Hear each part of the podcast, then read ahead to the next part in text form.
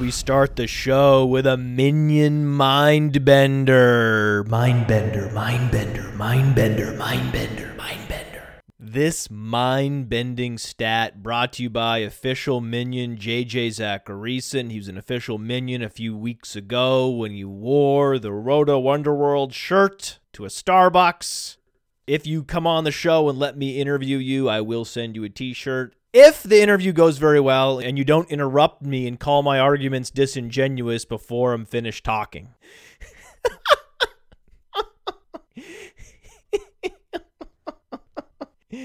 what I have chosen to do is watch all the game tape. That's what I have chosen to do. You can choose to do whatever you want. I have chosen to watch all the game tape. All of it.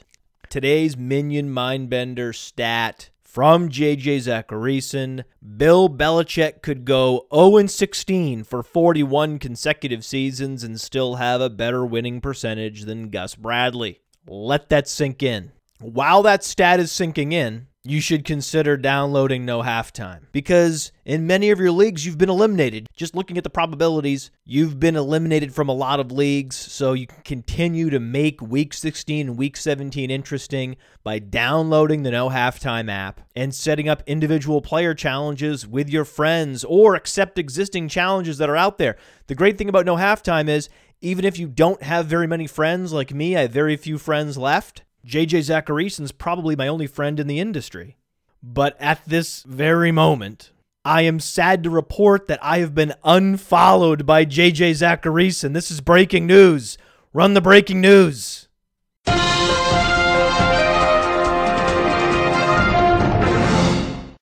JJ Zachariason has unfollowed at fantasy underscore mansion. My best friend in the industry has turned his back on me. I am trying to process this devastating event in real time on this show in front of this microphone, and it is heartbreaking. Oh, JJ, what did I do? Come back, please. I'll try to tweet better, I promise. I'll do a better job. I promise no more Kenneth Farrow masturbation jokes. We'll have to bring him back on the show at some point and ambush him with that question Why did you unfollow me? Just to do my favorite thing, create uncomfortable radio.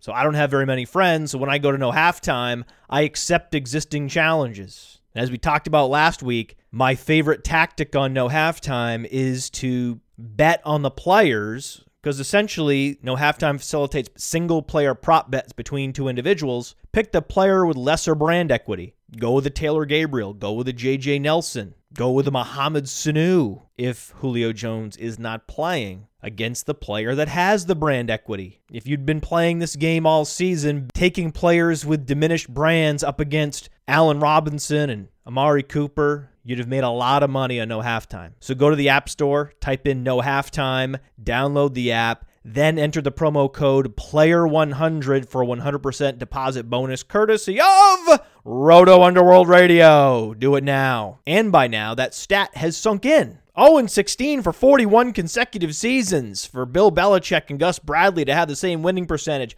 How is that possible? That can't possibly be right. Oh, it can be right. It's very right. It's so right they use it on SportsCenter. 0 16 for 41 consecutive seasons. How is that not a statistical trick? It's just math. It's the tyranny of denominators. And in the case of Bill Belichick, his longevity has provided a humongous denominator. Bill Belichick is packing the longest tenured, biggest denominator in NFL coaching.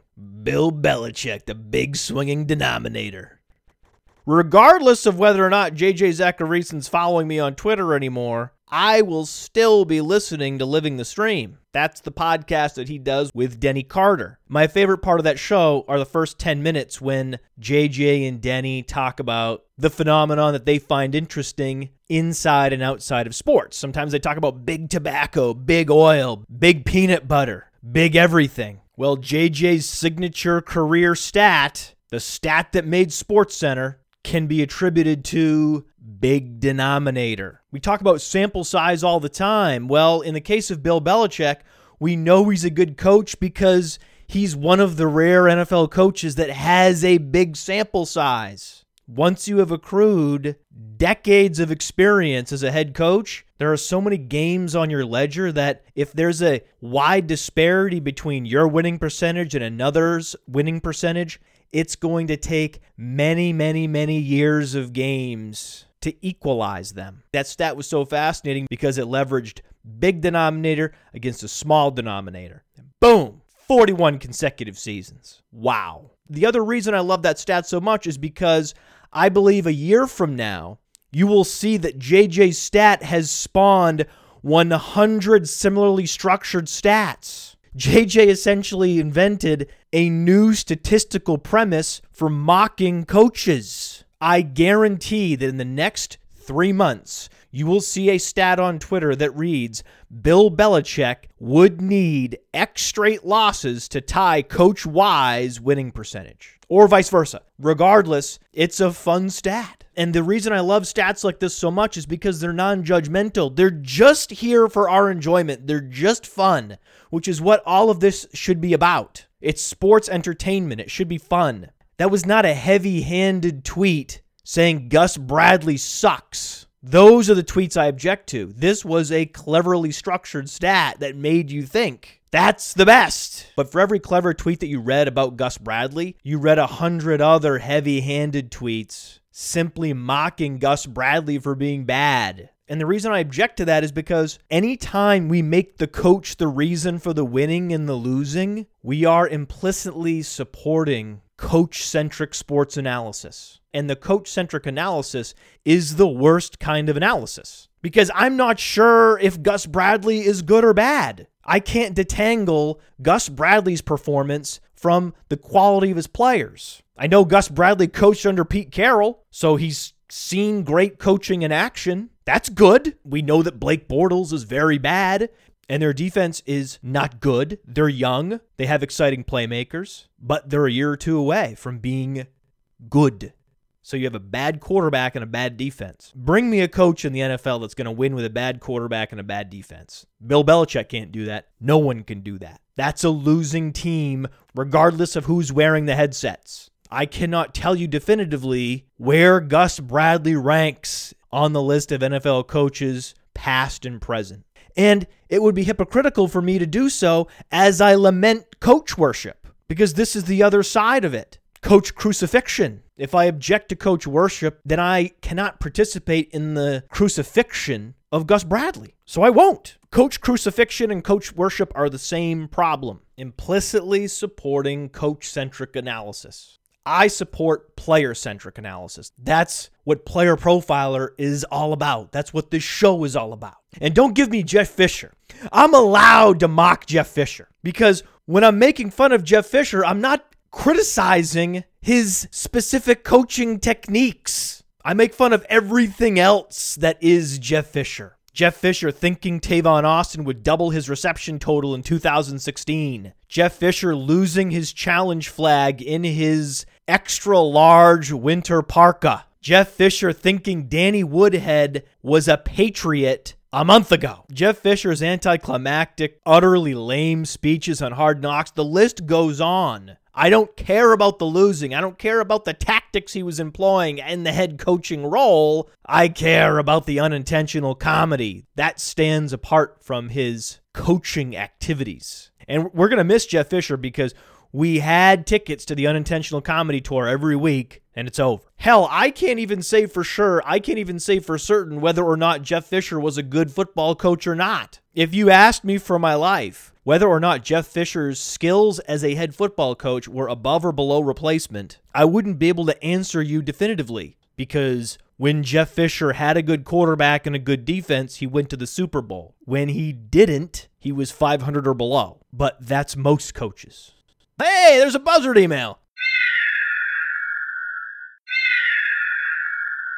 Buzzard writes in, What was the snap count of you versus Christopher Harris? Well, we have a winner. It's been years that this show has been on the air, and no fantasy football analyst has even come close to talking as much as I do during the interview. No one. No one. Matt Kelly microphone hog was was undefeated until Christopher Harris came along. So the Roto Underworld Flatulent Gas Bag Award goes to Christopher Harris.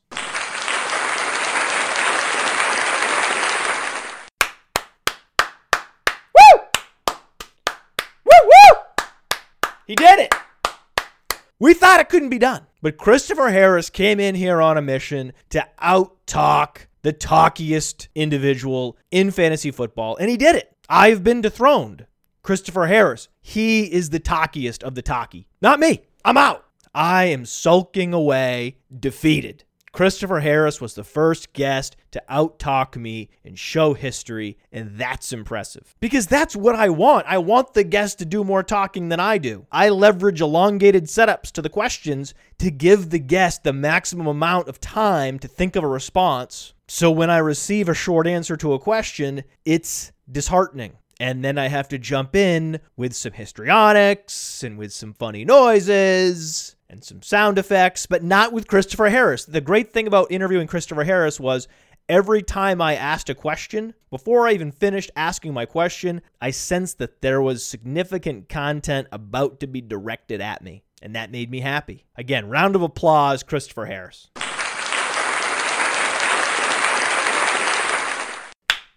You did it.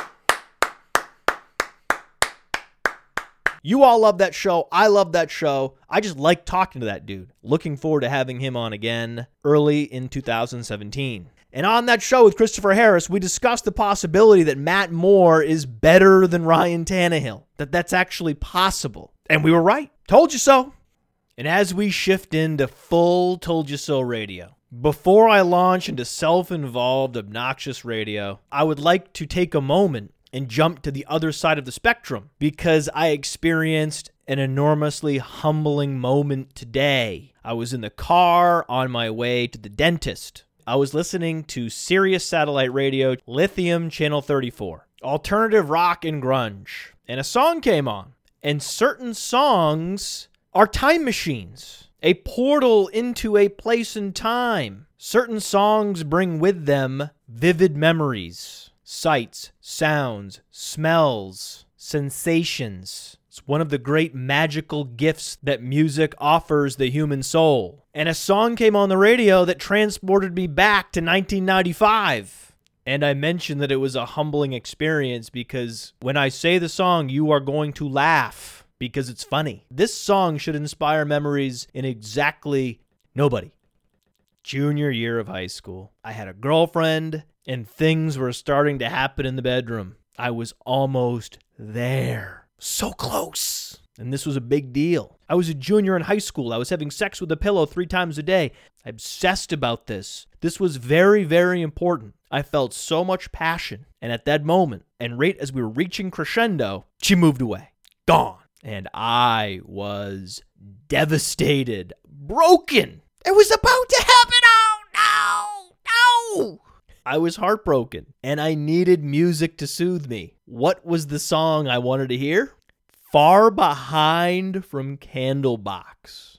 I bring this up because this was the one time in my life where I was the buzzard. I have never called or emailed a podcaster or a radio station in an attempt to control the programming, like you all love to do with me. At Roto Underworld on Twitter. Email us, rotounderworld at gmail.com. Your suggestions help produce the show, and I'm thankful for them, but I was never that guy that was calling radio stations as a kid. Except this one time. I called up the rock station. It wasn't an alt rock station then. That was just popular music in the 90s. There was no such thing as alt rock, it was just rock. I remember that moment distinctly, feeling so desperate. I just had to hear the song Far Behind from Candlebox that I called the radio station and requested it, and they played it. And it was magical. It did soothe me. And then the song came on in my car after I hadn't heard it in 20 years. Magical. But in a way, humbling and pathetic because, think about it. What an oafish song choice. The girl is moving far away, leaving you far behind. So the song that you desperately want to hear are the exact lyrics one for one far behind. No symbolism, no imagination, just literally the definition of the song title was what I needed. I mean, at that moment, I should have known that I was destined to lack any artistic skill. I would never possess artistic skills. At that moment, it was decided. You need the song with the literal words far behind in them to feel soothed. You're not gravitating toward the song with the abstract idea of a love lost. No, no. The title of the song needed to be exactly, You Left Me Far Behind. Now that I have been laid bare, fully embarrassed, let's go all the way and play the song.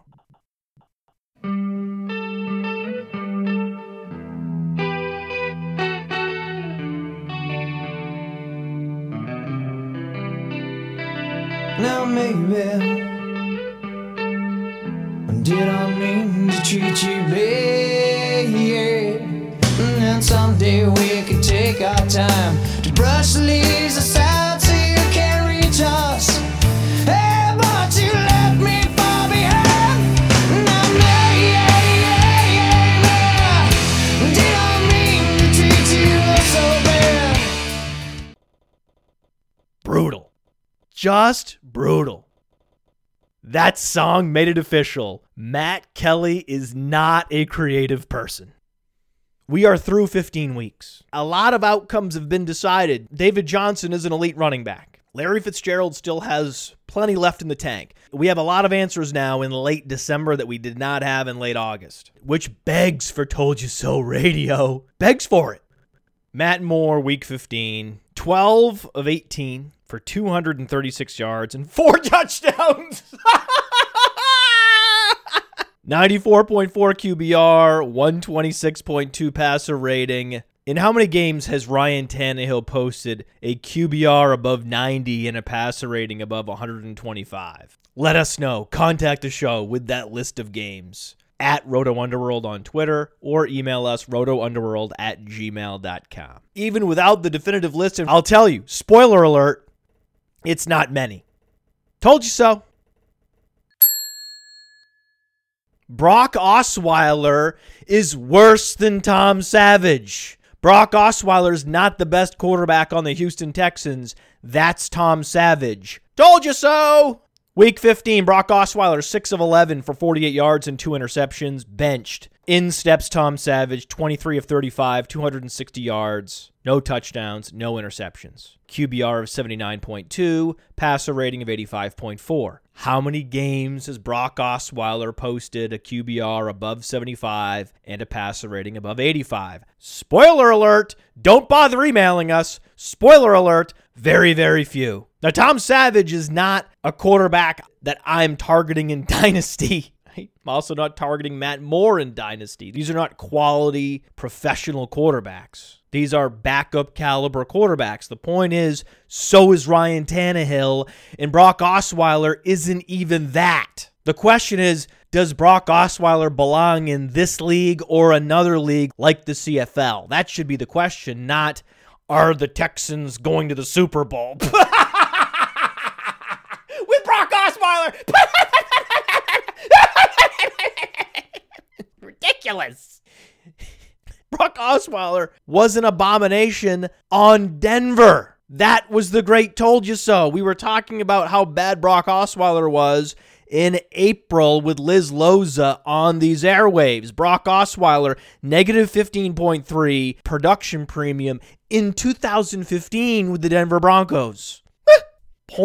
0.42 fantasy points per dropback, 27th in the NFL. In a season in which most people believe Brock Osweiler performed well, he did not. The advanced efficiency metrics revealed that about Brock Osweiler. We talked about this with Pat Mayo. That's why we invented production premium. So when players like Brock Osweiler switch teams, we can know how that might affect players like DeAndre Hopkins, Will Fuller, Lamar Miller.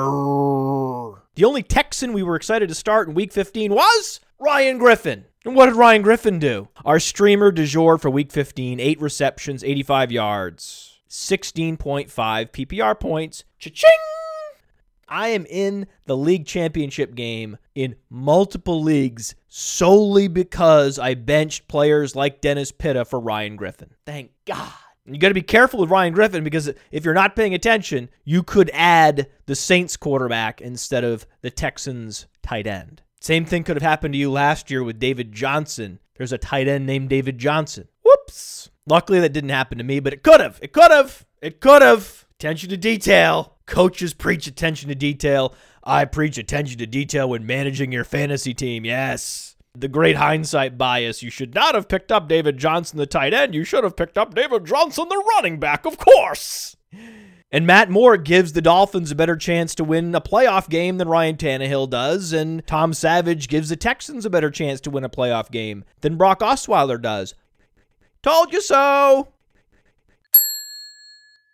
And our Told You So radio this week is brought to you by Draft. I've been telling you get draft, get draft, get draft. Why? Because they're revolutionizing daily fantasy with draft. Instead of leveraging the salary cap format where everyone can have the same players, draft leverages the snake draft format so everyone has a unique team. So everyone has unique players on their roster. And there's a Roto Underworld Minions draft scheduled for Friday. So email us, rotounderworld at gmail.com, if you'd like to be invited to that draft. But before you email us, go to the App Store, type in draft. It'll be the first app that comes up. Download it and make sure you enter the promo code Underworld for a 100% deposit bonus. You're welcome. And you'll notice that when I bring on guests, I have some hobby horse questions that I continue to ask every guest. One of them is Do you think Lamar Miller is a fake bell cow? And recently, guests have been agreeing with me. And what did Lamar Miller do against the Jacksonville Jaguars? On 22 carries. 22! 63 yards. 2.9 yards per carry in week 15 for Lamar Miller. Oof.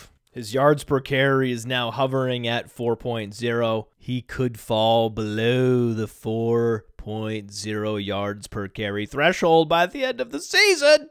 It's just not a good sign if in your age 25 season, you're uber prime as a running back with a top 10 run blocking offensive line. The Texans have a 121.6 offensive run blocking efficiency grade on playerprofiler.com. That's seventh in the league. So Lamar Miller has been afforded running lanes and getting the bare minimum from those opportunities. And he's only catching 2.2 receptions per game. Oof, just, I mean, he's a fake bell cow. I told you so. And not only is he a fake bell cow, Jonathan Grimes is a better all around running back than Lamar Miller. That's another one of your contrived hot takes, isn't it, Matt Kelly? Just ridiculous. Outlandish statement. Jonathan Grimes is a nobody. Lamar Miller signed a huge contract. He's from the U. Yeah. Eh. Jonathan Grimes is better than Lamar Miller. We talked about this in the last show with Devonta Freeman, great instinctual runner. Jonathan Grimes is a better instinctual runner than Lamar Miller. Jonathan Grimes is better in the passing game,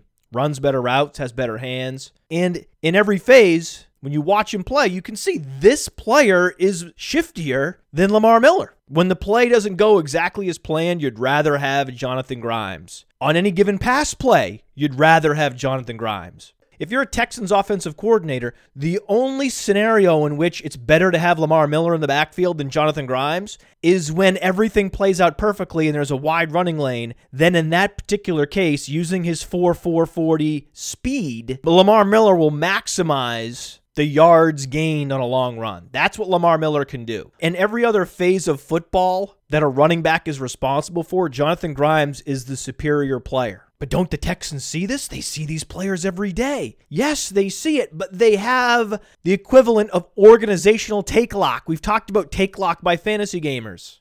Letting the opinions formed in August continue to override their best judgment in October and November. Take lock organizations are afflicted with the same problem. When the Texans chose to sign Brock Osweiler and sign Lamar Miller, they locked themselves into their free agent valuations, and that take lock could not be broken in the case of Brock Osweiler until week 15. Finally, in week 15, the spell was broken and the vampire was benched.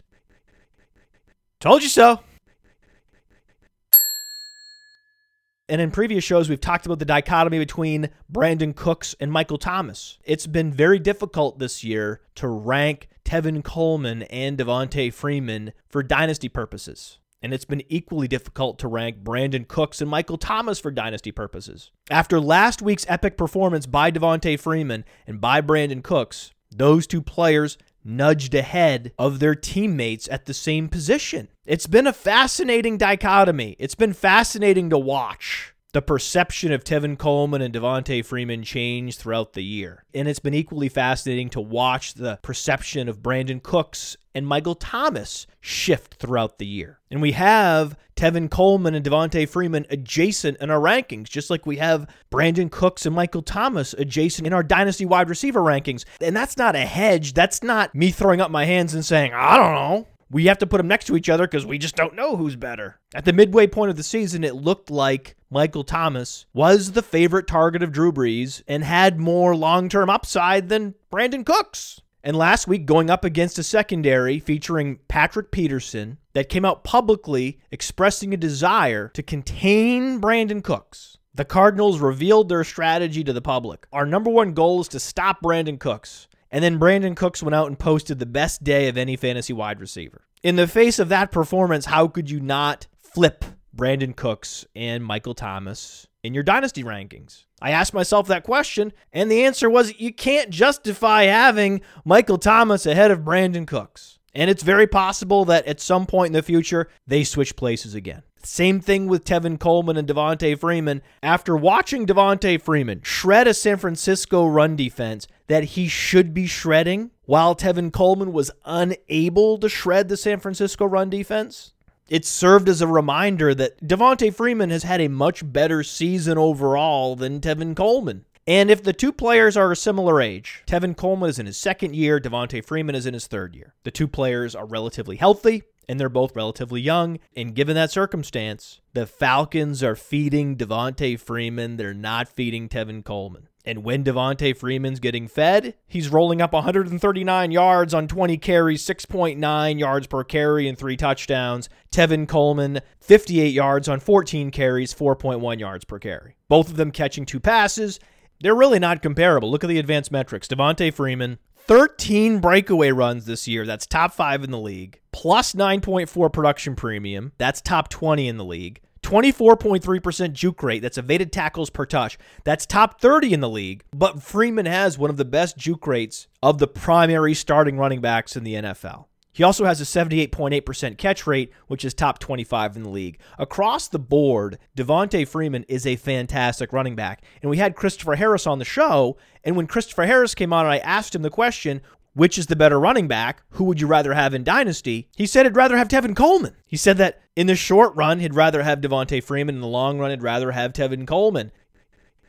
In my opinion, the answer is Devonta Freeman's the better running back in the short term, and Devonta Freeman's the better running back in the long term because they're both the same weight. They both weigh 206 pounds. They both have a track record of injuries. Tevin Coleman, hamstring strains, concussion, rib fractures. Devonta Freeman, hamstring strain, toe strain, concussion. Devonta Freeman's BMI is 31.3. That's 76th percentile. He's a small running back, but because he's short, he's more stout and he has a lower center of gravity. On the other hand, Tevin Coleman's BMI is 28.7. That's only 19th percentile. Jonathan Bales wrote a piece for Rotoworld a couple years ago showing a correlation between BMI and long term running back performance predicated on health. The lower BMI running backs are more injury prone. Jake Davidow from Injury Predictor came on the show and explained this phenomenon to us. So, with similar injury track records, I believe the running back with the higher BMI, in this case, Devonta Freeman,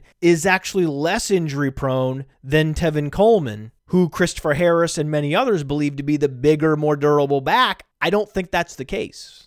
Devonta Freeman has been the more efficient running back of the two this season. Tevin Coleman has only five breakaway runs. That's 25th in the league. His juke rate's only 14.3%. That's 69th in the league, and he has a lower catch rate. So while his production premium and his fantasy points per opportunity may be more impressive than Devonta Freeman, Devonta Freeman has posted quality efficiency metrics across the board, whereas Tevin Coleman's efficiency metrics vary wildly. Why? Because his sample size is smaller if the running back getting the workhorse touches is consistently efficient across more efficiency metrics than the running back with a lower usage rate, when you look at it in that context, the efficiency posted by the running back getting the workhorse touches is all the more impressive. When you watch Devonta Freeman play, he looks like a savant. He looks like a running back savant. Christopher Harris mentioned this on the last show. If you had to pick one running back in the league that was the closest comparable to Barry Sanders, even if it's not a close comparison, if you just had to pick the running back that was the closest to Barry Sanders,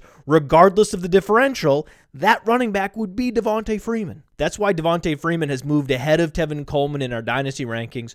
And I don't think that Tevin Coleman could do anything in the next two games to switch his position with Devonta Freeman. At this point in the season, my mind's made up.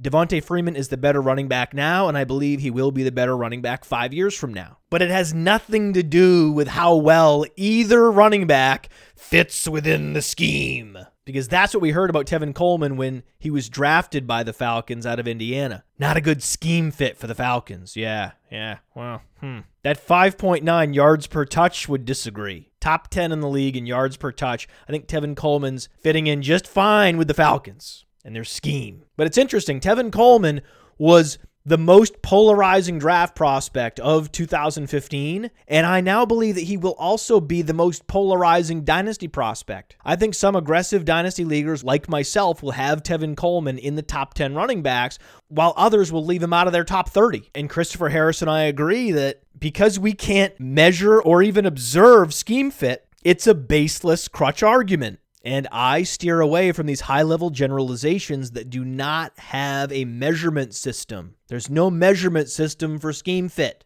And you should be on the lookout, as I believe the scheme fit narrative will be used against Leonard Fournette this year. In 2014, it was used against Tevin Coleman. In 2015, it was used against Derrick Henry.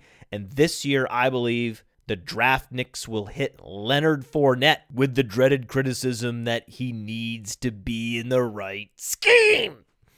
And we're getting ready to ramp up our rookie rankings. PlayerProfiler.com forward slash player dash rankings is where you see our dynasty rankings. And once the regular season is over, we will be posting rookie rankings. And if I could measure scheme fit, of course I would incorporate scheme fit into my rookie rankings after the draft happens. But we can't measure it. The other problem with the scheme fit narrative is that it implies that there is a major schematic difference from one team to the next. And I know that that's not true. The schemes from one team to the next in the NFL are strikingly similar. We've talked about this on multiple shows. Every NFL team runs some version of the West Coast offense, and every NFL team implements zone blocking schemes. Yet during the pre draft process, Draftniks lamented Tevin Coleman's landing spot. Oh, not a good fit for the Falcons. The Falcons famously run the zone blocking scheme, but Tevin Coleman is better off in a gap blocking scheme. That's a false dichotomy. No team only deploys gap blocking schemes, just like no team only deploys zone blocking schemes. The plays in the West Coast offense playbook are hybrids. There's no such thing as gap blocking in the NFL. Gap blocking on its own, with no zone concepts, is an anachronism. It's something that tape grinders keep alive so they can have something to write about. On any given play in the NFL, you will see gap and zone blocking techniques used. Just like all NFL teams have now implemented some version of the West Coast offense, so too have all NFL teams implemented some version of the Shanahan zone blocking system. You think only Denver and Atlanta, the places where you'll find a Kubiak and a Shanahan, understand zone blocking concepts? No, of course not. All teams leverage zone blocking concepts. You have to go to high school to find a team that only gap blocks. The whole gap versus zone blocking analysis device is a crutch argument that draftniks employ when they run out of player specific traits to list. And the reason I object to these baseless false dichotomies like gap blocking versus zone blocking is because it leads to bad analysis. The unfounded criticism of Tevin Coleman during the pre draft process led Dynasty League enthusiasts to draft David Cobb from Minnesota over Tevin Coleman from Indiana. That happened in rookie drafts. I was there. I saw it happen. I saw it. So this is one of those few cases where my outrage is genuine. When it comes to Tevin Coleman, there's no faux outrage from Matt Kelley. The only information that I can base my analysis on with any confidence are the numbers, the metrics. the things we can measure. And if you ignore the analysis that was being regurgitated in that draftnik echo chamber, it was clear Tevin Coleman is a far superior prospect and had a much brighter NFL future than David Cobb. Told you so. I also told you not to start Adrian Peterson last week. How did that man Adrian Peterson do last week?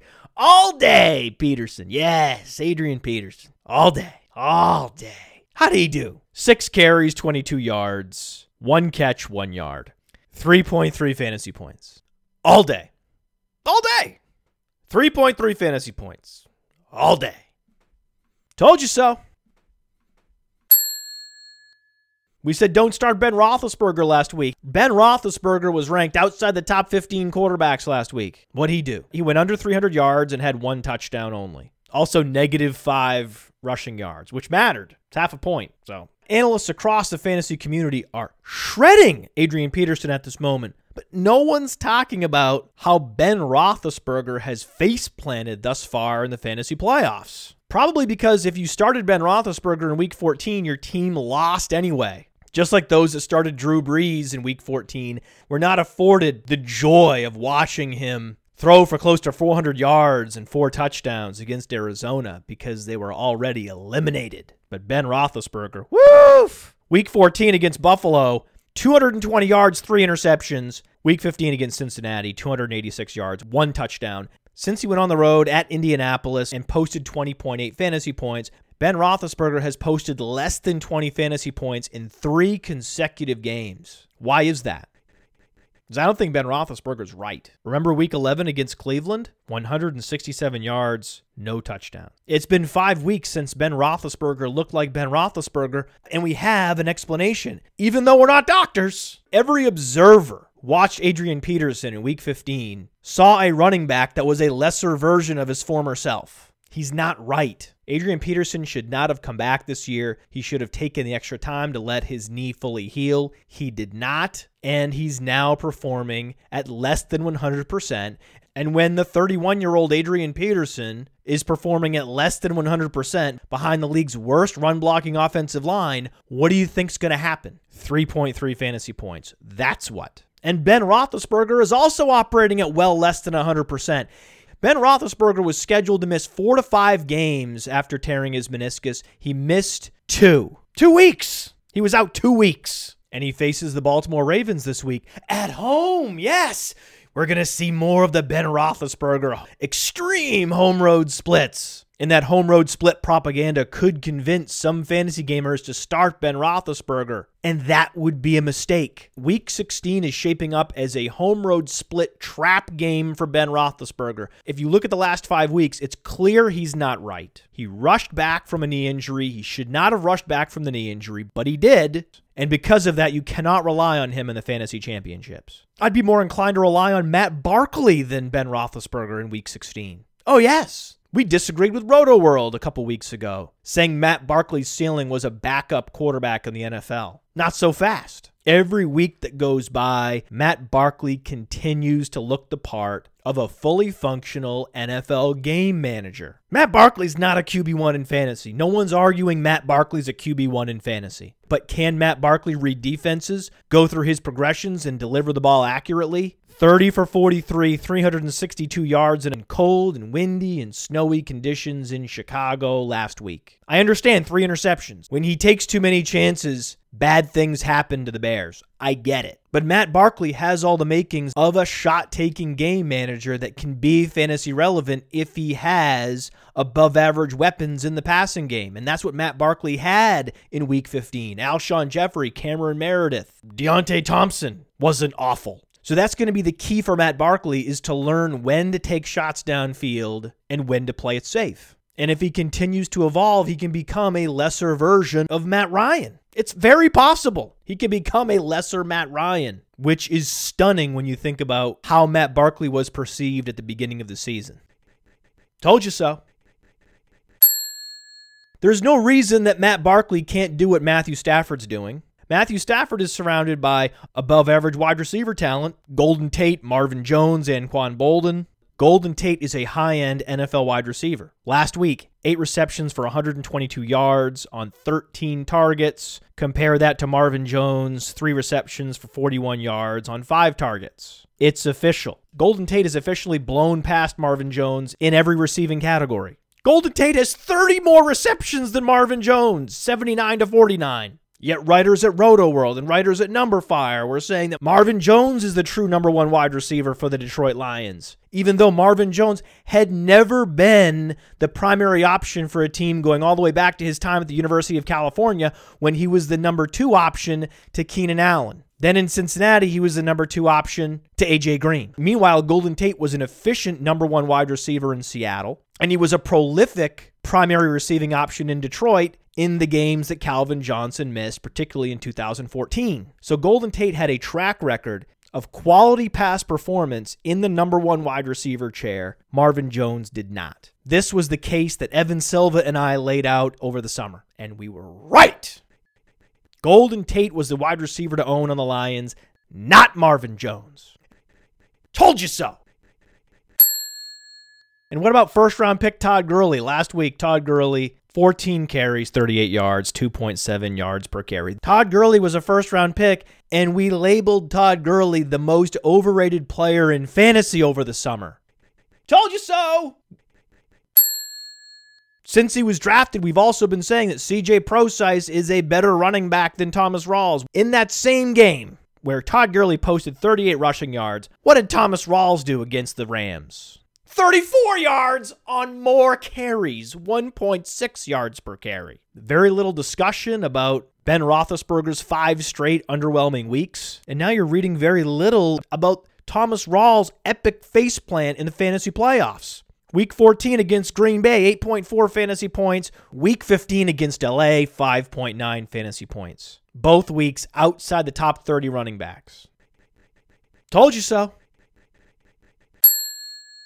And while Todd Gurley was the most overrated running back of 2016, we said Kelvin Benjamin was the most overdrafted wide receiver of 2016. And let's check in with Kelvin Benjamin. What did he do last night against Washington? Kelvin Benjamin, two catches for 20 yards on four targets five yards per target for Kelvin Benjamin. Kelvin Benjamin now has a 7.7 yards per target on the season, which is 81st in the NFL. His catch rate, 52%, is 82nd in the NFL. And his 11.5 fantasy points per game have now dropped out of the top 40 since week eight, midseason. Kelvin Benjamin has given you zero WR1 weeks, zero weeks over 15 fantasy points. In the last three weeks, the fantasy playoffs, 3.8 fantasy points, 2.1 fantasy points, and 4.0 fantasy points. Kelvin Benjamin blowing up fantasy teams.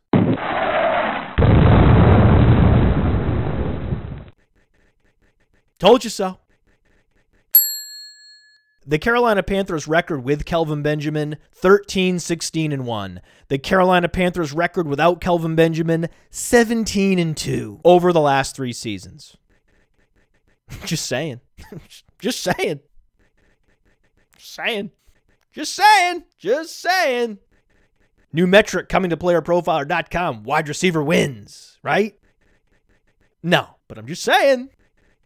And, and one player that we did not have a strong opinion on one way or the other this offseason was Ezekiel Elliott. I liked Ezekiel Elliott's talent. I said that Ezekiel Elliott was the best all around running back prospect to enter the NFL since LaDainian Tomlinson. And those that argued with me wanted to argue that Todd Gurley was a better prospect than Ezekiel Elliott.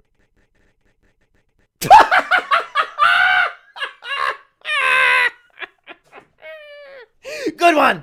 Good one.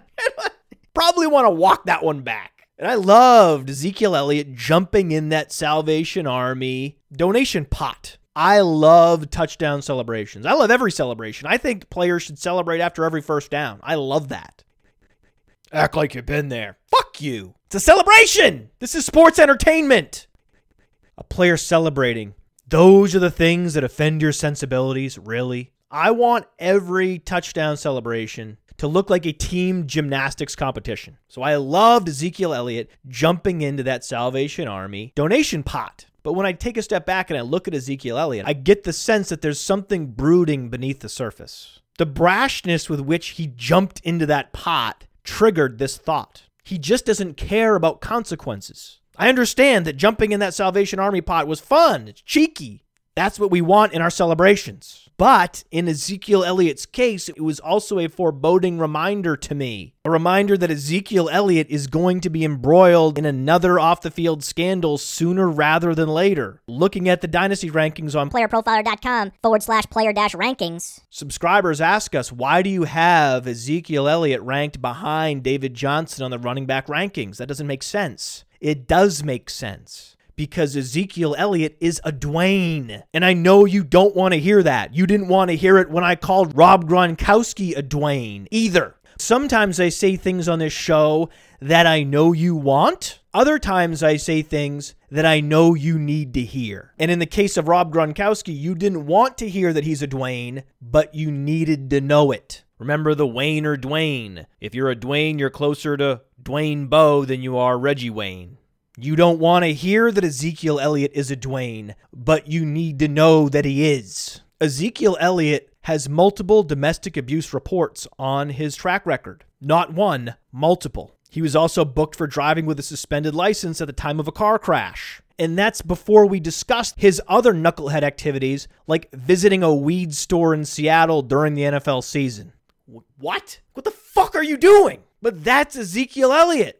He's brash, and he's not someone that seems to be able to process the consequences of his actions. That's Dwayne behavior. Now, an arrest is not a conviction. I understand that. That's true. But I have a policy for identifying possible Dwaynes in fantasy football. Multiple police reports. Multiple. A single police report can be explained away. That can happen to anyone. I have a police report on my record. But the instant you get two police reports on your record, that changes everything. The probability that you've been framed drops exponentially. A lesser player would have been kicked out of Ohio State. We saw it happen with Roger Lewis. He was banished and ended up at Bowling Green. But Ezekiel Elliott was a generational talent, so the institution found a way to make it work. Ezekiel Elliott is a Dwayne, and it's only a matter of time before the next incident occurs. It could be this week. That's why we have David Johnson, who is three years older, ranked higher in our dynasty rankings than Ezekiel Elliott. Oh, look, JJ Zachariason just followed me back.